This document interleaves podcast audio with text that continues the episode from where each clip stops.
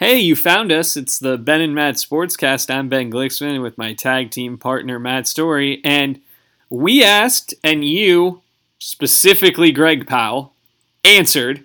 That's right. With our first and frankly only mailbag question. Yeah. The Athletic had an article. Uh, it was actually its own mailbag. Asked, was. which you know, look, it's not an original idea for us, but uh, yeah. it's Andy Staples' mailbag, and the first question in it had to do with uh, the Big Twelve doing a reverse and mm-hmm. trying to steal Pac-12 teams, uh, or the possible creation of a new power conference, super conference type thing. Yeah, and, which is an article he wrote uh, back at the yeah. beginning of March, and I think he referenced that in there. Um, you know that I, I remember reading that on the plane as I was going to Omaha to see Georgetown and Creighton, um, and thinking this is interesting. And I think we talked about it a little, um, but it, it remains an interesting thought. So let's talk about this big picture first. the The comment that he made in this column that I think is hundred percent true is about five paragraphs in, Andy Staples writes, quote, The Pac-12 is clearly the weakest league in the Power 5 from a financial standpoint. The complaints about how little money the Pac 12 network brings in relative to its counterparts have only grown louder with each passing year.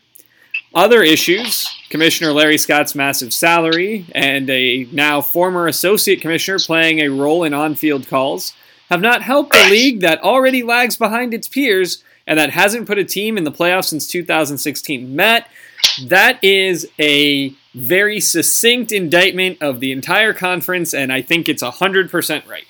I agree. Well, and, and this is, you know, I, I don't want to get us off on too much of a tangent, but I, I texted you a few days ago, and I've, I've noticed it over the past several days. The difference in reaction and and I was I was kind of referring in text to you to the you know parents, coaches, players reaction, but also the media reaction to the Big Ten canceling fall sports and fall football, particularly, and the Pac 12. I have read a ton of hand wringing about Ohio State not playing football in Michigan and Penn State, and oh, this is just horrible. And I have not read almost one word of hand wringing about no USC and no Oregon and no Washington. And that is that is concerning as a, I mean as a Pac-12 fan, the fact that it seems like nobody really is all that upset that Pac-12 football's not going to be played in the fall, you know, is, I, is bothersome. Uh, I, I disagree. Mean, just, I disagree with your analysis of that.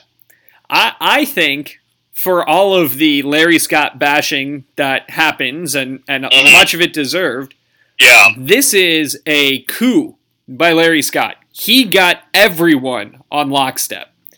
He did. You got he got the most Agreed. he got he got all of the school presidents. He got the most charismatic coach in Herm Edwards. Yeah. Everybody did a media blitz right away. We all agreed this is the right thing. We're not taking questions. And the players one of the things that, you know, we talked about the player concern list. Right. The one of their concerns was playing healthy and safely in this time. Well, the Pac-12 says we can't do it. We can't as, do it. No, as and, conditions and, exist. So, and I'm not. I'm not. I guess. I, I, guess my, my point to you in text was more to that effect, and and you you make a good point about that. My what I'm getting at now is more the lack of seeming like on a on a national level. Just you know, and and reading social media can be a very misleading way to judge you know how people feel. I realize that, but I just uh, the, the you know there's a lot of media consternation, and some of it is because the Big Ten has done a very poor job in PR. Absolutely, Kevin Warren has not handled this well for his first big thing. You know, a few months into his role as commissioner, he has not handled it well. Um, but there just seems to be a feeling of sadness that you know, oh, how are we going to have a fall without Ohio State football? Whereas I don't feel that there's much national sadness that there's not going to be USC football. And, and and those programs at at one time not long ago were on an equal footing. You probably they're not now, but not that far ago. Ten years, maybe not even that. I, I agree with you, and I hear what you're saying. The, there is a, a flip side to this, and it's something we've talked about for the Phoenix market, and I think that's you know tenfold in in the LA market. Yeah, There's other stuff to do. There And they got there two. is. They, they lose UCLA football and USC football. They got two NFL teams. They got NFL teams. They got the Lakers. They got the Clippers. They got the Kings. They got the Ducks, and neither one of them are still in the playoffs. But but you're right. I mean, they they absolutely have plenty of sports to follow in LA if USC and UCLA football don't play. Um, and and you know that's true. I, I'm I'm not even meaning so much locally as nationally. You know, reading college football writers and and things like you know, like it just seems like now again, some of that is because of the immense amount of protest that is going on about the Big Ten. And you know having some of their ads and presidents basically say i'm not sure if there was even a vote like stuff like that is is terrible you know management of this. Um, and and the pac 12 has done a better job which uh, is boy would you have guessed that? I mean if, if you told me two weeks ago both conferences would cancel their fall seasons and one would bungle it terribly i would have guessed the pac 12 10 times out of 10 but i was you know i would have been wrong um, but I just, I just now, you know, you're right. Some of that is cultural. I mean, certainly at Ohio State, you know, football is king, and and it it absolutely, you know, that runs the state of Ohio.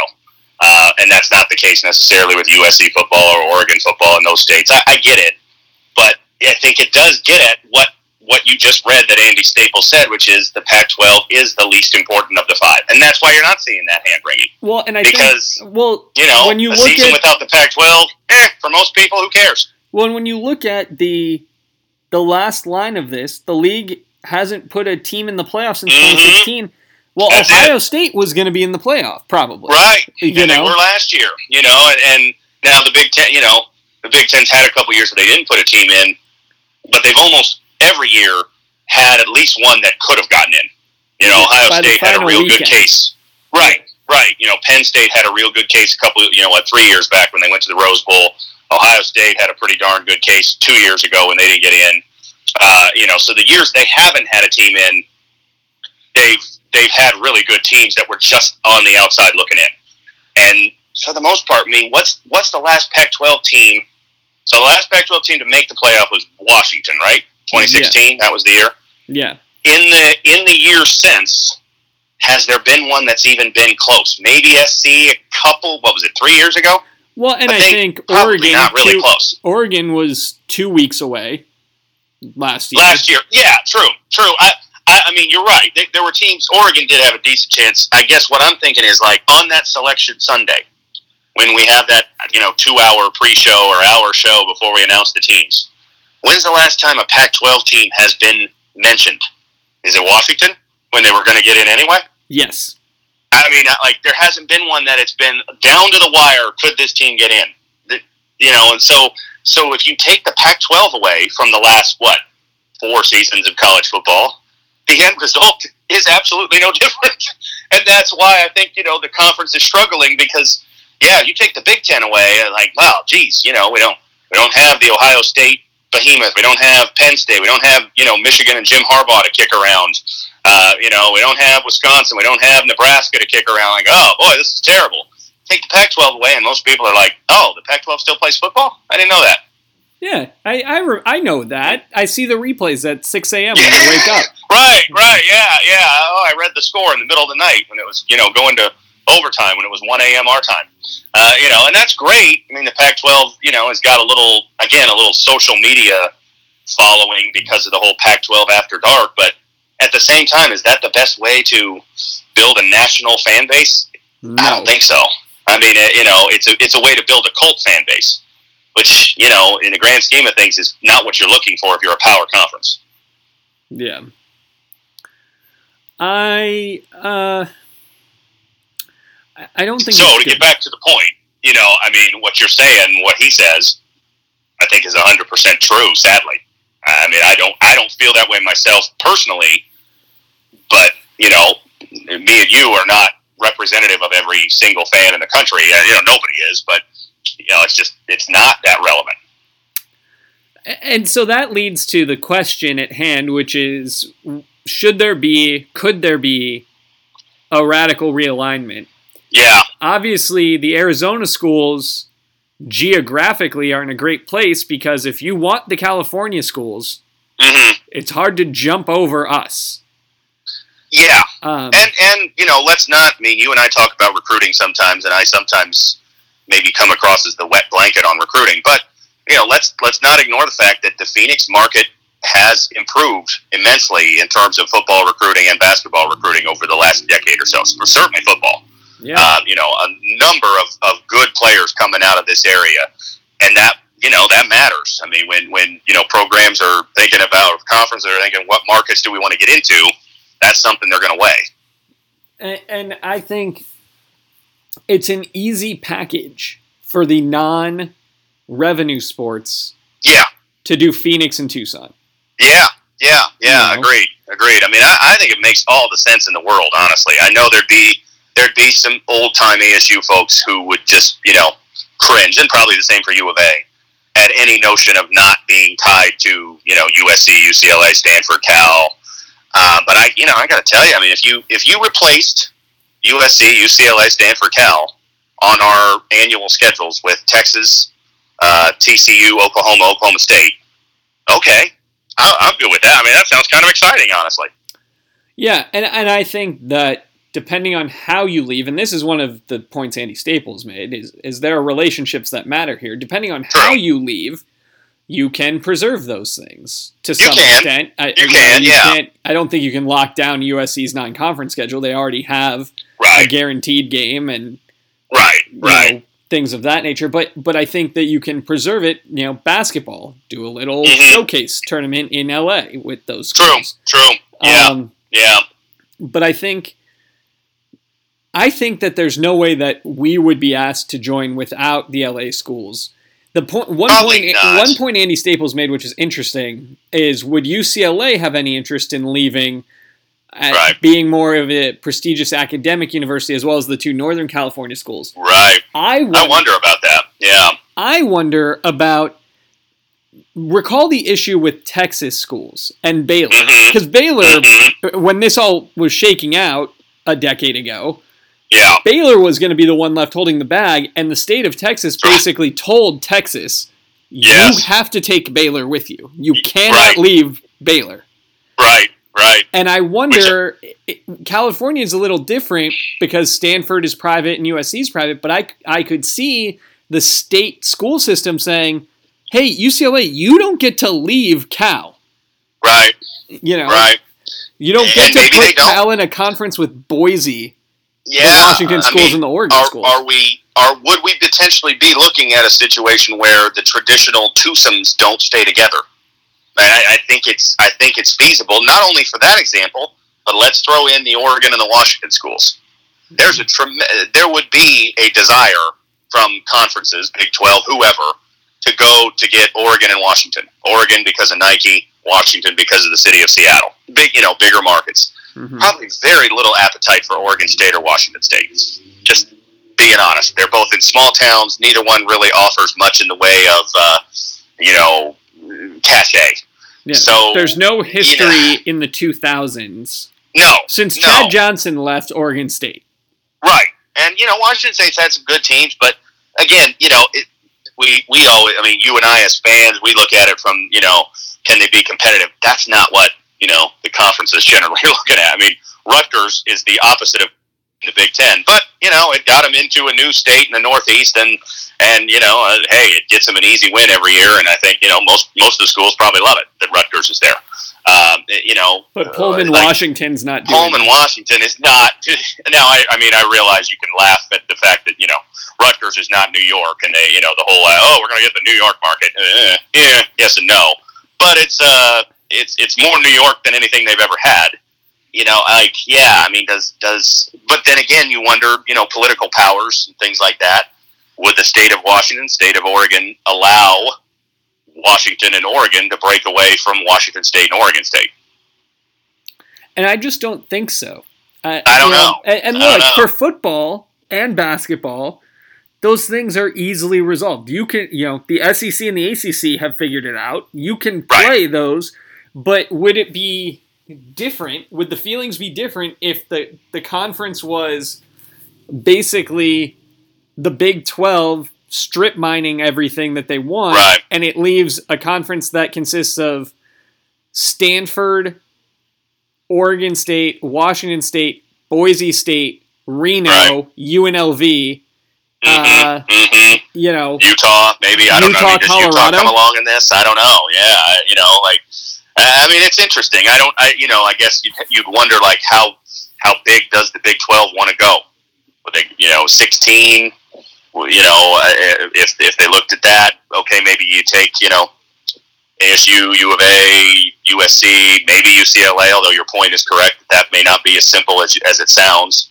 Um, you know, Oregon, Washington, and Stanford. Let's say you you know, let's say you did that. ASU, U of A, USC, Stanford, Oregon, and Washington. Com- from a competitive and you know big time program standpoint, that's perfect. But it leaves some you know traditional pairings that go back a hundred plus years out in the cold. I, the thing that I think is important to keep in mind here, with one, the Big Twelve didn't exist in this form. Right. the- even the pre-breakup and, and shifting form for that long.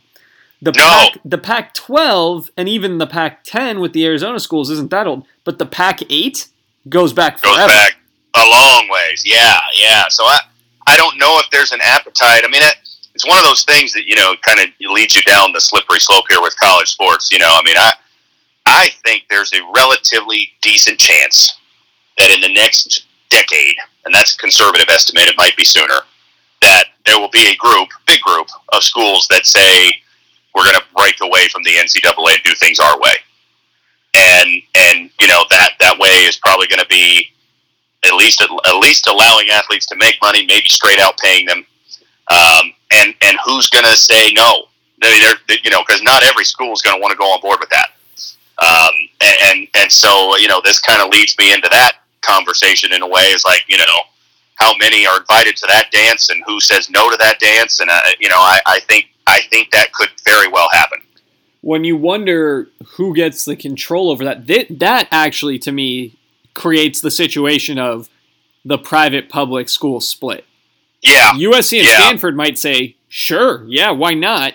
But I could see the the UC system just saying, Right. "Absolutely not." exactly. Yeah.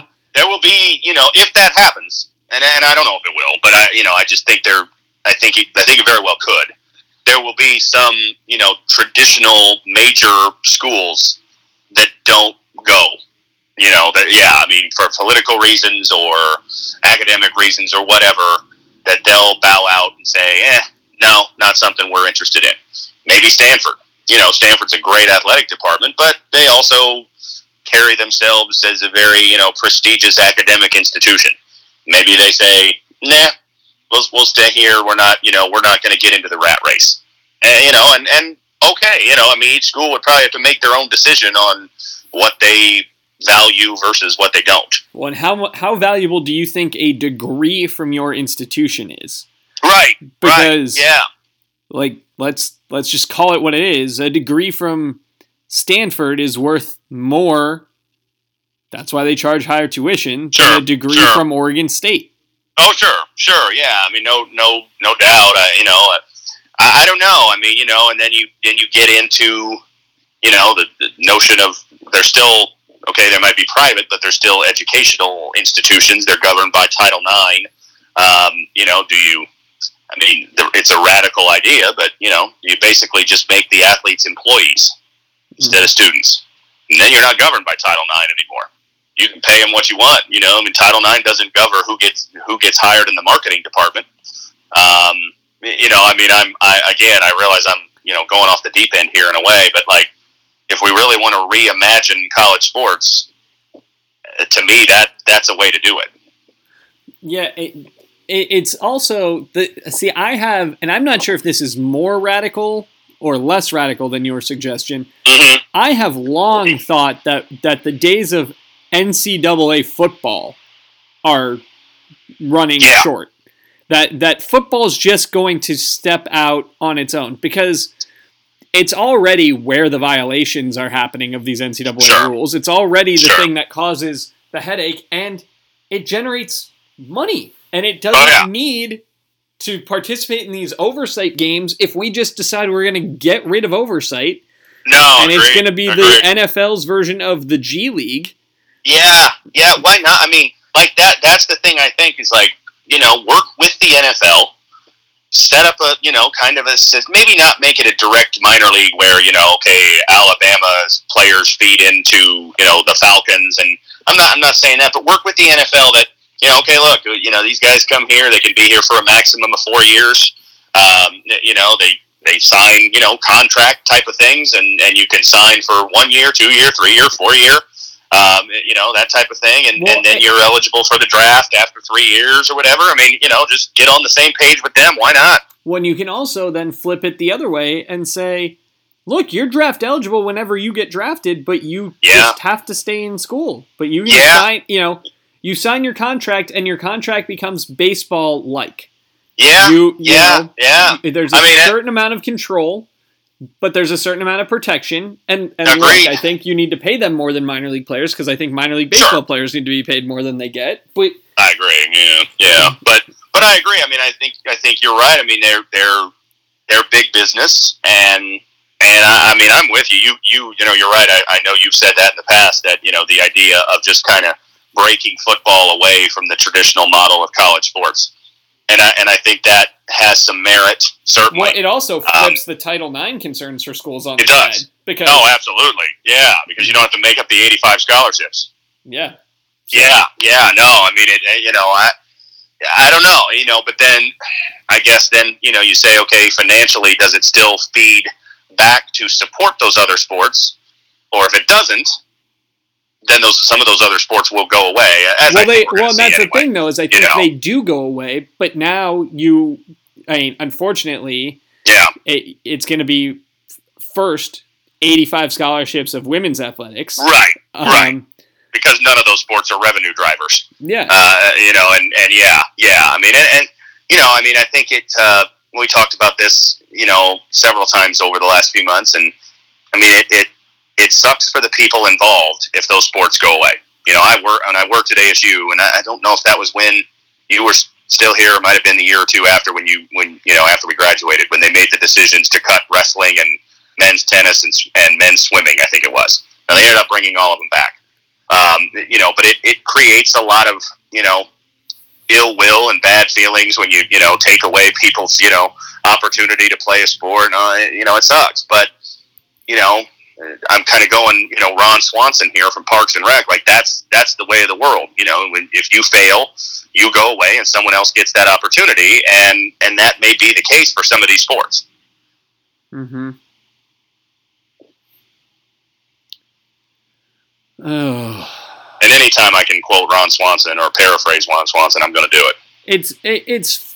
I agree. That's good. It this whole what's what's frustrating to me. What what caused the big sigh just now hmm is we we try to keep the NCAA on this, you know, pedestal, handing down directives.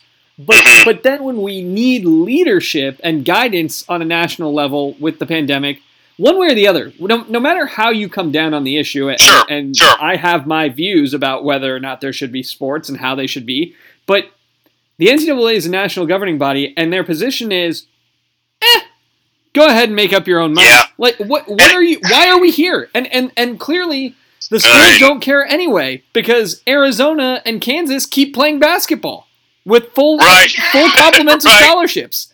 Right, right, yeah, yeah, that's true too. I mean, I, you know, I, I think, I, I think I told you this. I'm, I'm in the process, slow process, um, but I'm, I'm reading the Ed O'Bannon book, and you know, one of the one of the sections he, he talks about is, is kind of going back and you know how the NCAA was formed, and and you know, and I mean, he makes a very good point that like you know the NCAA was basically the schools agreeing to come together under the umbrella of the NCAA. So you know they're they're they're agreeing to be governed by them, but they can always say thanks but no, and and that's kind of what we're seeing here, especially with football.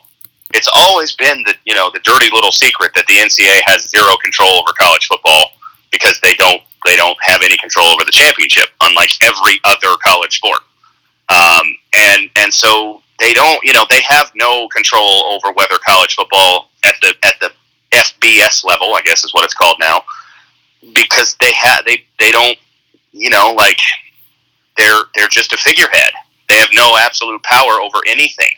So that you know, I mean, I agree with you that it would be nice if they did have a coherent plan.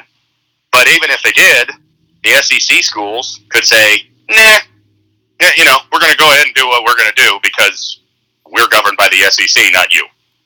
Yeah. So that's the thing is like it's it's just it's tricky. I, I don't. I mean, I, I'm with you on the notion that it would be nice if there was, you know, one leadership group or leadership person, but there just isn't. Or has been in college football. We're just we're just really experiencing it now. But but I guess that's my point is if we're if we're just going to pretend anyway, Yeah. then then what is the what's the difference? You know? No, I agree. I I mean, I, I agree. I- And, and know, that's, why I think you can. Op- that's why I think you can opt out of football because if we're all just Yes. pretending anyway, then fine. it's already it's already different. No, I agree. I mean, and, and I was just about to say that lends credence to your your idea of you know why not just have football be a, you know a business versus a, you know pretending it's a it's you know a student athlete venture. And then I mean I'd take it one step further and say we do the same thing with basketball. Um, you know, but again, I guess then what becomes of the other sports, I don't know. Um, you know, but I don't know. It's it's a it's a weird one because you know we the, the ideas we're throwing around uh, are things that to you know a lot of people who follow college sports would sound like what you can't do that you can't ha you know because we're just so ingrained. It's just ingrained in our culture that this is how college sports has to be, and and and I think if we just if we just threw away some of those some or all of those preconceived notions and started from scratch, we'd come up with a much better, more logical system but it would take a lot of people letting go of the past and letting go of the things they hold so dear. I don't, I don't know if the that's going to happen in reality. Yeah, it just doesn't feel like something that actually would happen. No, It- no. I mean, What- it would take a radical thing, but I think this It would. Is something that's shaking that loose. and and that's it. Yeah, I mean, we've had these conversations before, and what you know, we always kind of end them with saying, "Yeah, you know, as long as as long as everybody's making money, you're not going to see things change."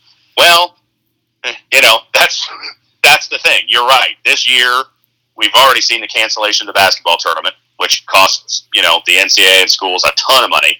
Um, we're, we're seeing some football seasons get canceled or changed, or every football season's at least been changed um, limited fan attendance or no fan attendance if they are playing.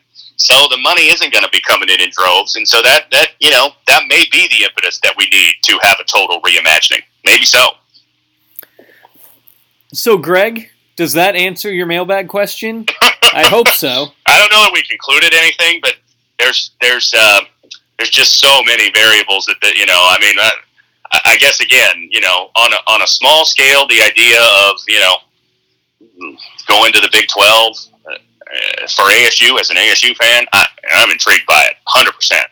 Um, but you know, there's so many other variables that come as a result of these discussions. Yeah, it's gonna be it's gonna be interesting to see how things shake out when the TV contracts end, especially in light of the fact Yeah. that we've lost games and, and Right. we've lost revenue. Right, right, yeah, yeah. I mean, uh, you know that that is what it always comes down to in every line of business, but certainly college sports. They are big business, and and the fact that you know that the money well is drying up a little because of what's happened temporarily, but still drying up a little might make people think "Hmm, maybe we can think about a different way to do this. Uh, speaking of a different way to do things, Major League Baseball is playing games with no fans in attendance, but Right? we're still enforcing a lack of fun. Uh, and I, I, I think that the most clever thing. So obviously, we're talking about Fernando Tatis Jr., the Padres, and the Rangers. This is a very Greg Powell episode. This is for Greg Powell. This whole I guess that's true. Yeah, I didn't even think about that, but yeah, you're right.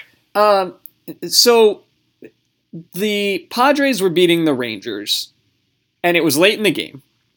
And young baseball superstar Fernando Tatis Jr. was up at the plate with the bases loaded, and he worked the count to 3 and 0 and then cracked a grand slam.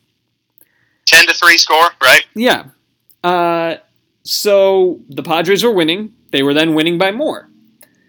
And the Rangers handled this by throwing at Manny Machado, which in a vacuum I'm fine with, but in, in this context, I don't think their basis was good.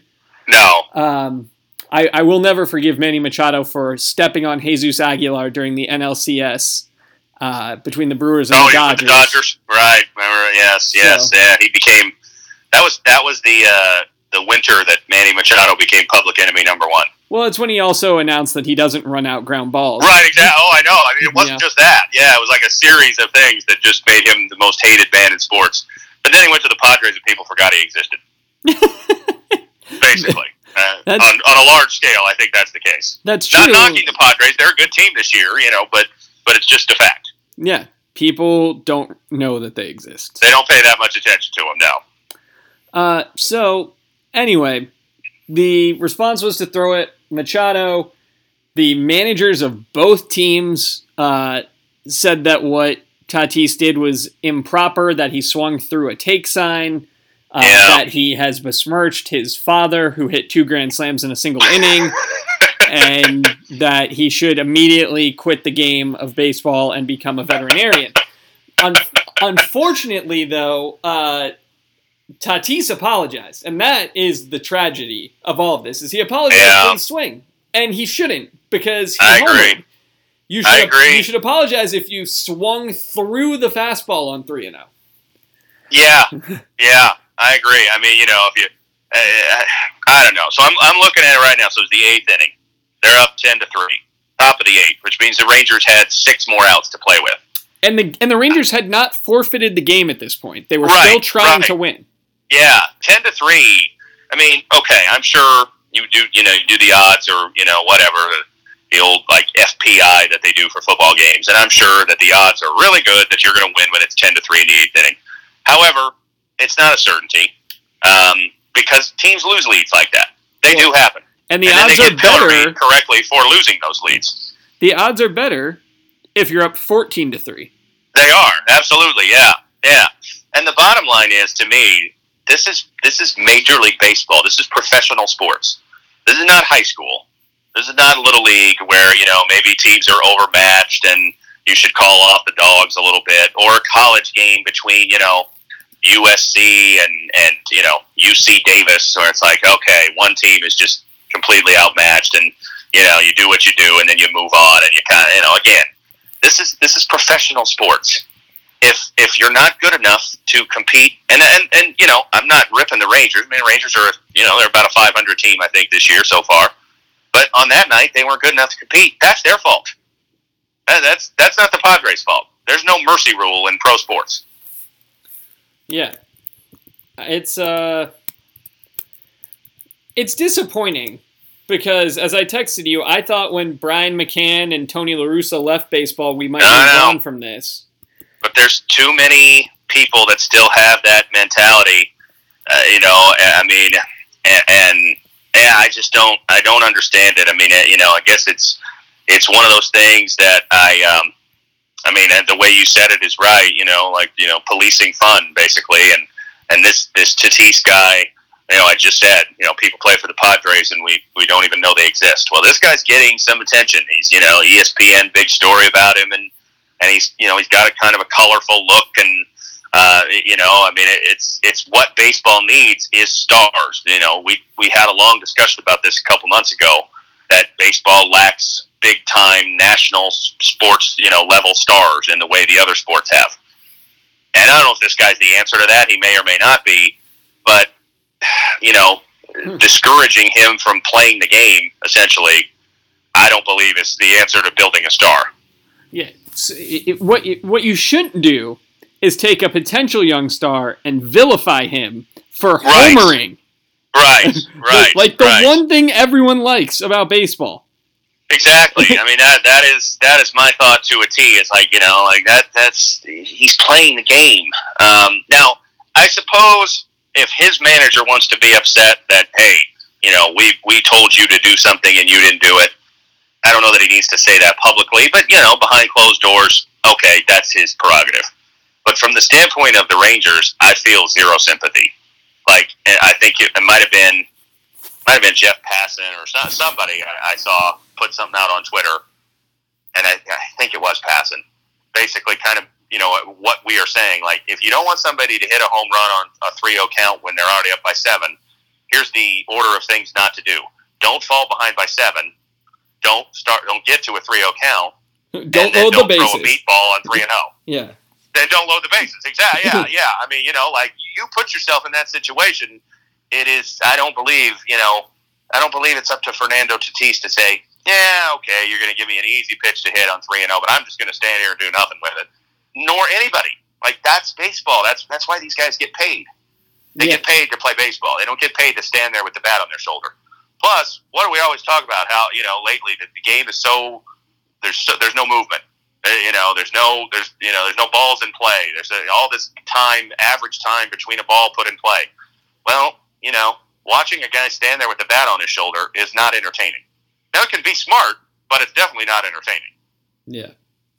So I don't know. I, I just think, you know, some of this stuff, baseball lets teams police themselves. And, Yeah, and I think baseball officially came down uh, in favor of the written rules over the unwritten rules when they suspended the pitcher for throwing at Machado and the manager because that's just standard practice Right, when you suspend yeah. the pitcher. Yeah. Um, but I think, you know, uh, more affirmative statements of support. Uh, you know, Trevor Bauer had one. Yeah. I saw Trevor Bauer, who's just lighting up the Josh Rosen Oh award gosh. for just speaking his mind and not caring Oh, about the repercussions. I know, I know. And he's Joe putting Kelly together like tweets. Cy Young numbers while he's doing Oh it my year. gosh, yeah, he's got a what a .68 ERA now this year. Yeah, Yeah, yeah, yeah. He's he's uh he is he is definitely uh comfortable in his own skin and now his his pitching is backing it up the last couple years and especially this year so far. Um, that allows him to be even more comfortable, I think. Well, I saw he uh, he had the Joe Kelly cleats, and then he tweeted Yeah. at Carlos Correa if he wanted the cleats to just let him know, and he would ship them, which I thought was hilarious. Yeah, yeah. And then last night I saw he, he you know throws a shutout against the Royals, then takes his jersey off and he's wearing a Royals T-shirt that says "Send it." Uh, I mean, he's he is he is bizarre. He is no doubt bizarre, but I I just can't help but like him. Uh, I mean, he's he's definitely one of those guys that if he's on a team you don't like, you'd probably hate him. Um, and if he's on your team, you'd love him. The Reds to me are kind of just in the middle ground. I don't dislike the Reds. I'm not a Reds fan. If he pitched for the Cubs, oh, he'd be my favorite player in all of baseball. Uh, because man, I, I just I love his approach. yeah, it's uh, it's really something, you know that that he has become the bad boy of baseball for basically Yeah. attacking Houston for cheating, Right. the commissioner for not doing anything about it, uh, and Well, saying, and- you know, Yeah. swing. Yeah, yeah, you know, and he was. I mean, I, I, I think we talked about this before. I, I know I've you know thought it. He was early on the Houston stuff. He was. I mean, before before it became well established, he was he was calling them out, and people thought he was just a paranoid. You know, oh, you're just not as good as them, and sour grapes, and that's how it sounded. But it turned out he kind of knew what he was talking about. Yeah. Well, it's one of those things where, look, I am very quick in the world to call someone a crank or a conspiracy theorist. Yeah, But when they're right, then you just have to keep looking at them like, well, what else does he say? What else does he think is right? True. You true. know? Yeah, you're right. Yeah, yeah. I mean, he he was right. Now, I, I believe some of that was maybe brought on by a, a dislike of Gerrit Cole when they were college teammates, but it's not the typical, you know, oh, college teammates, they're great friends. Not that way at all. Um, and apparently, the two of them have, you know, no real good relationship at all. And so I think him going there maybe brought on some of that. So there probably was some sour grapes that came into that, but he also turned out to be correct. Yeah. I mean, that's. I, I think that's true. Like, he. He probably it probably didn't come from a good happy place. It, no, it probably didn't. Yeah, yeah, but you know, hey, I guess who cares? Um, you know, he he was right, um, and you know, yeah, he is he is uh, he's not afraid to stir up, you know, a hornet's nest basically when it comes to the commissioner, when it comes to you know baseball's unwritten rules, when it comes to discipline, uh, just about anything. Scott Boras, you know, he, he loves to he loves to jab Boras, and Boras apparently not a big fan of him, and uh, he's he's just a different cat. Just does things his own way. Always has. I mean, I I remember in college, he pitched for UCLA and his bizarre warm ups, which he's continued to do. You know, where he would he would do these warm ups in the outfield where he'd throw from foul line to foul line, stuff that you would never tell a young pitcher to do, but it works for him. Yeah. It, it it is amusing to me when you have a guy like this Yeah, because it can go one of two ways and it and, and frankly as long as he keeps the conversation on baseball sure. he'll be fine if he Sure. goes full on Curt Schilling you know he's going to lose people Yeah, and and he will probably inevitably do that in some ways. I mean, but I, I think he's one of those people. I have no idea what his political leanings are. He hasn't ventured into that realm. But I think he's one of those people who just doesn't seem to care. He does not seem to care what other people think of him. well he yeah he's doing this for him and he's Yes. he has Yeah. quite literally fu money so yes. Yes. Yes. And I mean, he's a free agent after this year, isn't he? yeah So he's. That's why know, he got. I believe like that's why he got. Uh, why he got shipped out, wasn't it? Or why That's he was what I on thought. the Yeah, because he was coming up for big money, and the Indians weren't going to pay him big money um, because apparently they don't pay anybody big money. Um, but yeah, I mean, he, you know, he'll. We don't know what the free agent market's going to yield, but you know, he he keeps pitching like this. He'll be in line for a for a nice pay raise, I'm sure. Yeah.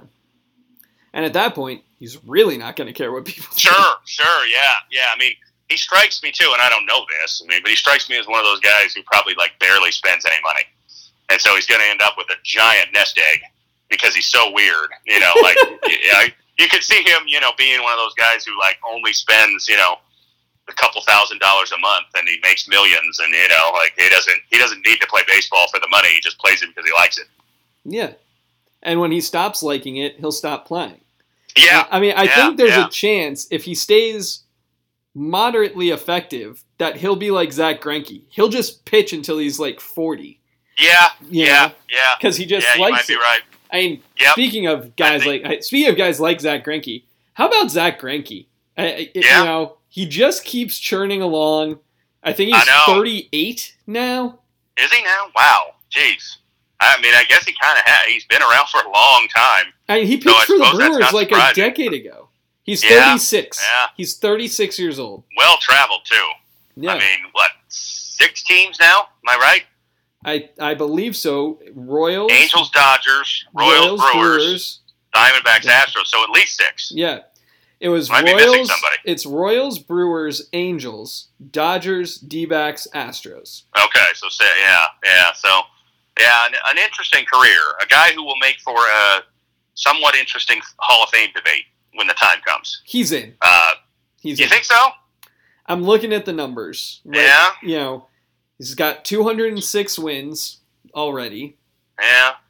Um, you know, I believe Cy Young. Did he win a Cy Young? I think he did. Yeah. I With think the he did with right? the Royals. Yeah. And, the yeah. crazy thing is, his first two years in the with the Royals, he went 13 and 28. Oh, he was bad. I remember that. He was he was on the verge of kind of being a high profile bust. And then all of a sudden, he he come you know 2006. He he appeared in three games, did not make a start, and then he pitched out of the bullpen primarily in 2007. Then Yeah. then you come back to 2008.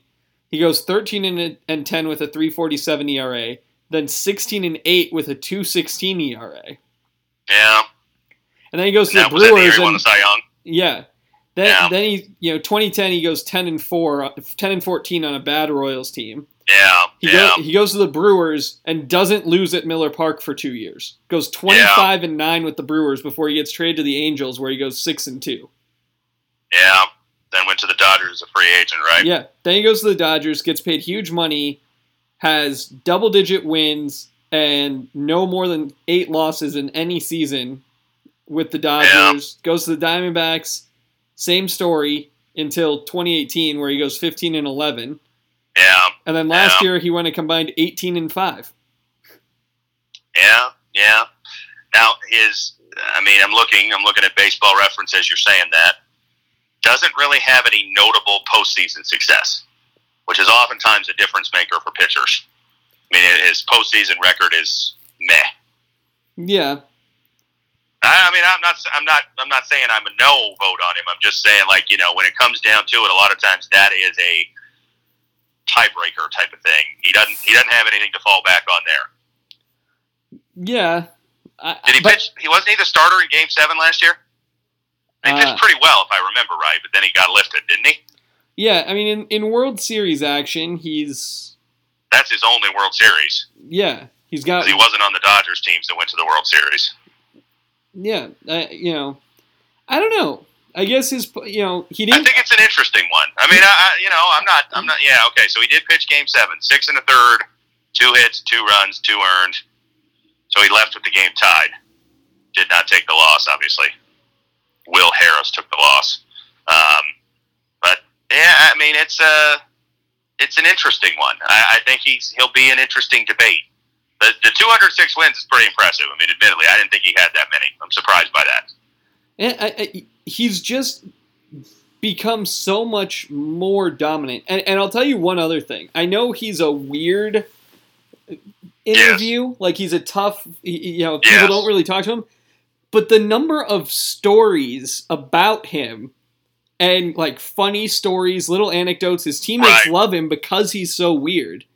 Yeah, And yeah, you yeah. know, he's I don't know if you ever listened to Joe Posnanski, uh, who's got a, a podcast through the Mhm. Athletic, but he he loves Zack Greinke. Like because he, he covered the Royals, he was he was in Kansas City for a long time, and, and he just thinks all of the Zack Greinke stories are hilarious, and there there's some really good ones. Yeah, yeah, yeah. I mean, he's uh, he's definitely yeah. I mean, similar to the guy we were talking about before. Not the same personality, but similar in that they they do it differently. They're not your conventional athlete. Um, you know, he's he's more of a uh, you know you don't hear much from him at all. Um, you know, not really very big media friendly guy. Uh, Well, he just wasn't here. Openly you know? doesn't like it. He doesn't like No, no.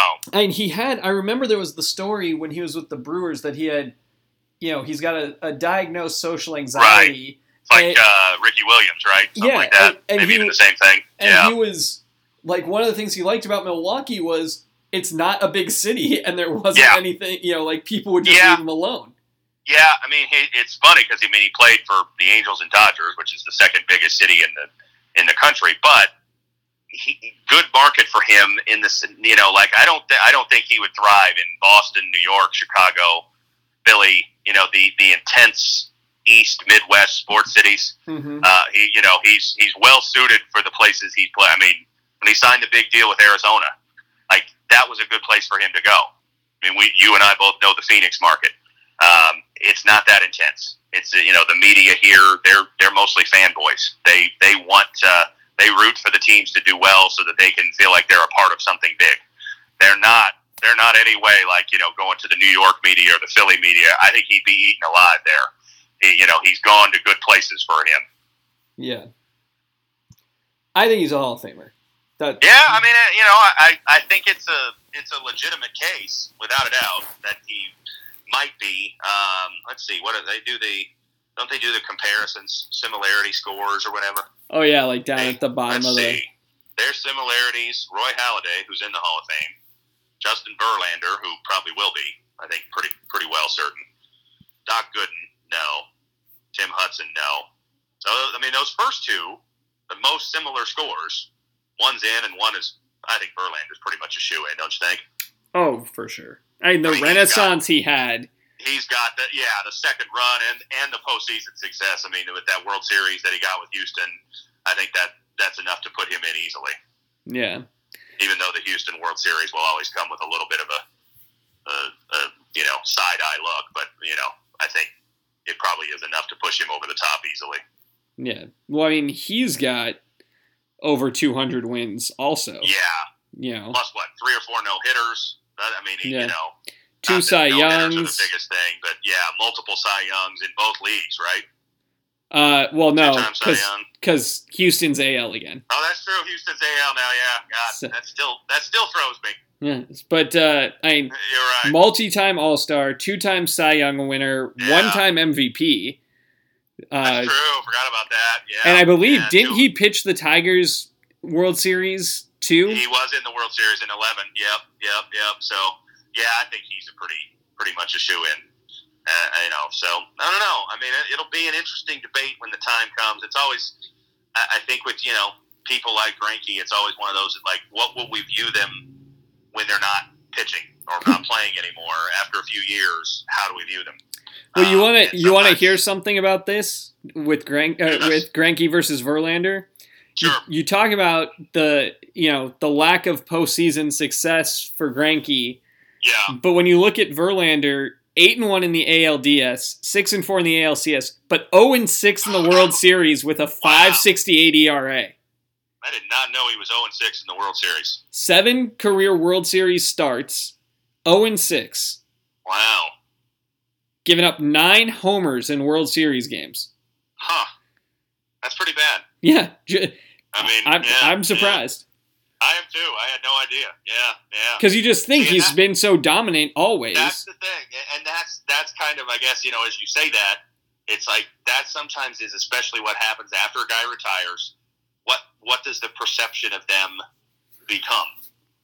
Sometimes guys get glorified more, and sometimes we forget about them. Uh, you know, and so I, I Greinke's one of those guys because I, I don't, I absolutely, based on what we just talked about, I don't see him going into media or something like that that's going to keep him fresh in our minds. So what what will be the perception of him five years after he retires? yeah. I, you know, I don't think know. it'll be Hall of Famer though. I really do. I mean, I, I you know, I wouldn't, I certainly wouldn't rule it out. And I mean, certainly, you know, the, like you, when you think of starting pitchers that current current starting pitchers that are Hall of Fame likely, I mean, how many are there? Verlander, Scherzer, probably safe bet. Yeah. Um, am I am I missing other obvious choices? Uh. Well, I mean, I guess some of it. de- yeah, I think some of it depends on how how willing are you to call someone a lock. You know. Yeah, uh, I mean, I, you know, I guess we'll. I'll put the caveat on there that we don't, you know, get a, a Barry Bonds, Roger Clemens esque sort of post career thing where, you know, I mean, you would have called Roger Clemens a lock for his entire career and then it wasn't. Um, but I, I think Kershaw, Scherzer, Verlander. I'm I'm struggling to think of anybody else that's still active that would be a a near lock. Let's say that. Uh, I think. Well, I, I think Greinke's a near lock. I really well, I do. and, and I'm kind of I'm I'm endorsing your and saying that because you know sometimes it's who you're compared to, and and you know if if there was you know if this was a golden age of starting pitching like maybe 10, 20 years ago when we had you know Smoltz, Glavine, Maddux, Clemens, etc.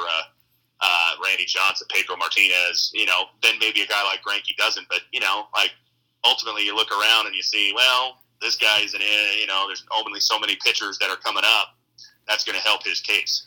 So here, here are the guys as I, I've now pulled up the current active wins leaders Okay. for Major League Baseball. Um, realize you're you're totally upsetting the stat heads who say who say wins don't matter. yeah, well, it's through last year, so some of these guys aren't active anymore. Okay. Uh, okay. Specifically, Felix Hernandez. Uh, Felix and CC, right? Sabathia. yeah, but as I think about this, Bartolo Colon, 247 wins. I don't think he's in. I don't think. and then so it goes Verlander, Greinke, a guy who we left off, who I think for you, I, I would think you'd think you would want him in, Jon Lester. Jon Lester. Uh, yeah. I mean, I thought. Yeah. I mean, certainly he's got great postseason results. You know, or, I mean, When he's got a hundred and the Red Sox and the and the one with the Cubs. and he's got 192 regular season wins. Yeah, yeah, yeah. I mean, like I don't know. That's a tough one. Like Jon Lester, to me, I feel a lot like that with Greinke, where it's like, is he a Hall of Famer? I don't know. He's a great pitcher. I'm not sure. Uh, he's got he's got three rings. Yeah. He's a five-time All-Star. Never never finished higher than second in the Cy Young voting. No. No. Um, but did get one second place finish. You know, It I certainly helps that not only the not only the championships, but the teams he's won the championships with. Yeah Uh, you know, can't can't ignore the obvious factor of Red Sox and Cubs is going to put him on the radar more than a guy who, for example, Greinke, who played for you know the Dodgers, yeah, but didn't win a championship with them, and the rest of the teams he played for, are not exactly the you know the marquee franchises in baseball. No offense to any of them, but they're just not. Yeah. Uh, you know, I just I think you're right though. There there's just not many as you go through No, You know, no, and I know I'm think using- Scherzer's uh, uh, you know, just looking at Cy Youngs. Kershaw's got what three? yeah. Scherzer's got three. I mean, I, I feel like that's a pretty safe bet. Now, admittedly, I say that with my tongue firmly planted in cheek because Roger Clemens has seven, and he isn't in. But you know, we know why. But it's Uh, you you know, but like looking at the other guys, like I, I don't maybe Adam Wainwright, maybe I, I don't I don't necessarily think don't so. think so. And then it just get then you get lost on this list. Yeah. You know, Madison Bumgarner, maybe, but not not longevity. I no, you know not longevity. I mean, he's see, he's got the postseason. That twenty what was it, twenty fourteen? mhm. when he, you know, he, he he pitched game six and seven. You know, came out of the bullpen in game seven. Like that will help him if it comes down to a toss-up vote.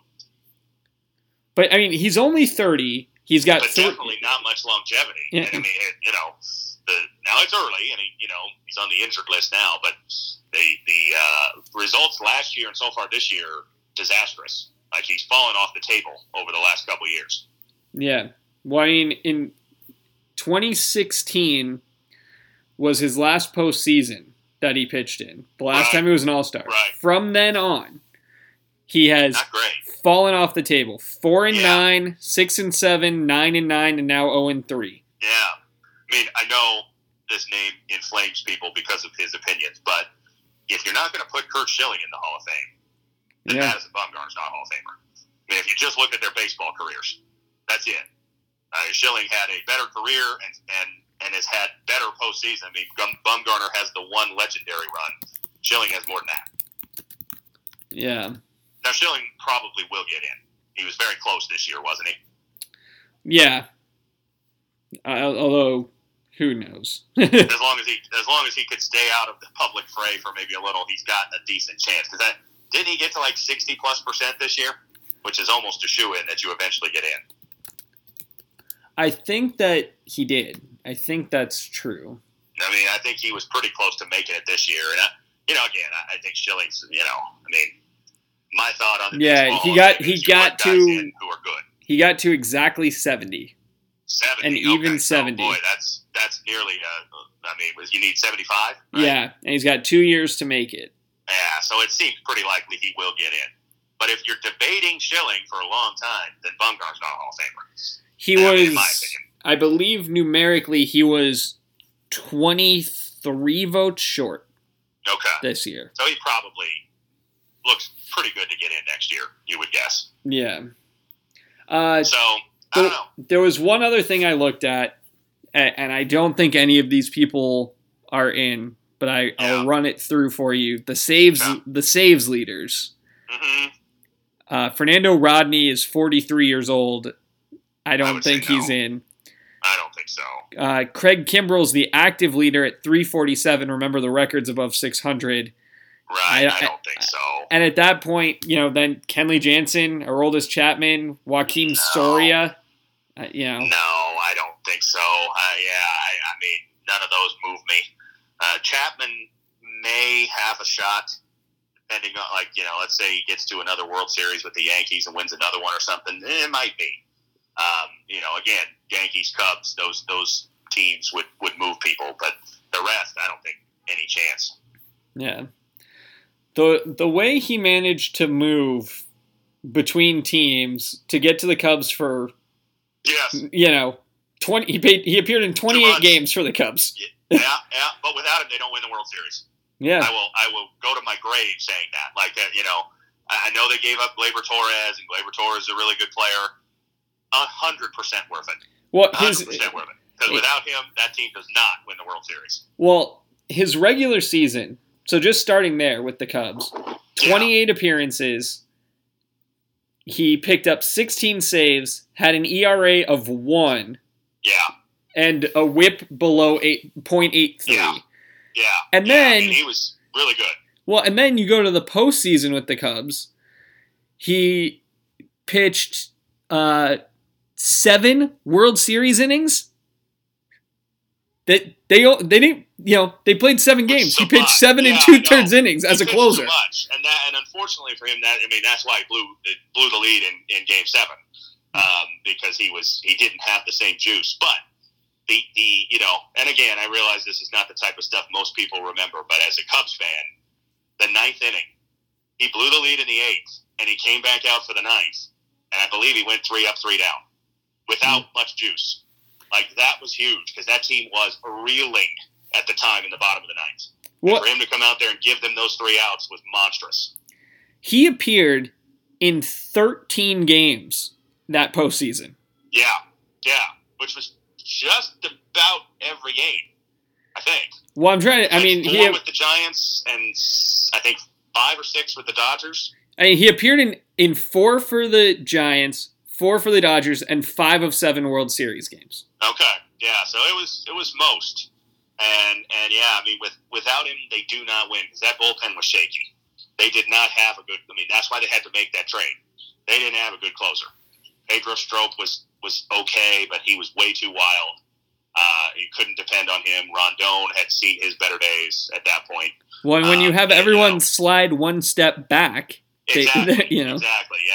Yeah. I mean, like they, you know, I know he didn't get the save in Game Seven, but they don't make it to Game Seven of the World Series without him. He got the save in Game Five when they, I think they won by one run uh, when they were Mhm. down three one at Wrigley, and that was that was the beginning of the turnaround. Kris Bryant hit a home run, and uh, you know, I'm getting I'm getting goosebumps talking about this, but you know, like without him, they don't win it. yeah. So if I had to vote, I might put Aroldis Chapman in. Probably not yet. But let's say he wins another World Series with the Yankees. They got a team that is capable of doing it over the next few years. Then you might have a, an argument, especially if he plays a big role in it. Yeah. And to your point before on whether or not you do that trade, you won the World Series. Every move is accepted. Every move was the right move. yeah, I mean, I don't. I honestly, I don't care if Gleyber Torres goes on to be a six-time MVP and and you know leads the Yankees to five championships. It was still worth it. Yeah. Uh, you know, and I, I know, you know, be nice to have him still, but uh, without that trade, they don't win in 2016. And if they don't win in 2016, there's absolutely no guarantee they would have won in 17 or 18 or 19 or 20 with Gleyber Torres. No guarantee at all. Maybe they would have. Maybe they keep him and they win, you know, four championships in 10 years. But maybe doesn't doesn't count. The Cubs' history is full of maybes. 2016 is not a maybe. Yeah. All right. Well, that's it. That's the whole. wrap it up. That's the whole Ben and Matt Sportscast. We Uh, started on uh, college sports, and we ended up with Gleyber Torres and Aroldis Chapman. and whether or not Aroldis Chapman would get Matt's Hall of Fame vote. Yes, yes, yes. Let me throw one thing, one more thing, one more thing on this Hall of Fame because I wanted to ask. CC Sabathia in? I mean, I'm a Brewer fan. Of course, he's in. I think he is. I think he is. I mean, I, you know, I, I the the uh, the half season with the Brewers yeah, where Yeah. he should where he should have won the Cy Young Award for the National League. Uh, in I don't half a season. Go that far, but uh, you know, Do you do you I don't remember recall do you recall what he did? I do, I do. I, Who won? Who won that year? Mean, tell me who won. I don't honestly remember. uh, the 2008 Cy Young, I believe. Let me let me make sure it was uh, big time Timmy Jim, Tim Oh, okay. Lincecum. Well, I don't like him either, so okay, go ahead. I Look, yeah, Lincecum went Lincecum went 18 and five. All right, Yeah, he had a 262 ERA through two complete games, one shutout. okay. All right. CC Sabathia threw 17 starts to Lincecum's 33. He threw seven complete games and three shutouts and had a 165 ERA. He went I mean, 11 it's and 2. case. And I don't dislike Sabathia at all. I like Sabathia. You When I say I didn't like him either, I meant compared to some of the other guys we talked about. Yeah. I like Sabathia. So, you know, hey, if you make me choose between Sabathia and Lincecum, I would choose Sabathia, I suppose. I look to be clear. Sabathia finished fifth in the NL All Star voting that year, behind Lincecum, Brandon Webb, Johan Santana, and Brad Lidge. Boy, Uh, those are some names. Throwbacks. Brandon Webb and Johan Santana. There was there was a time where both of those guys looked like they were shoe-ins for the Hall of Fame. yeah. Didn't stay that way though. To be clear, he had a lower E- Sabathia had a lower ERA than all of them, and threw more Yeah. than twice as many complete games as any of them. I mean, I think the root of it is that he only was in the National League for less than half the season. Yes. Well, That's the problem. I mean, if he had those numbers over a full season, he would have won. yeah. All, all I'm saying is Okay. Okay. he should have. I mean, you know, I, yeah, I, I'm with you. I think he's in. I think, you know, he, he was on the 09 Yankee team that won the World Series. He was good for the Indians for many years. Uh, you know, He's and- got a he's got know, a Cy Young, a number of All Star Yeah. appearances, and 250 career wins. I was going to say 251. over 250 wins. I think he's a, I think he's a sure thing. Now he's not active anymore, so I didn't put him on that list. But I would I would say he should be in. Yeah. Okay, All right. now we can put a put a pin in it. Until next time, he's Matt. I'm Ben. It's the Ben and Matt Sportscast.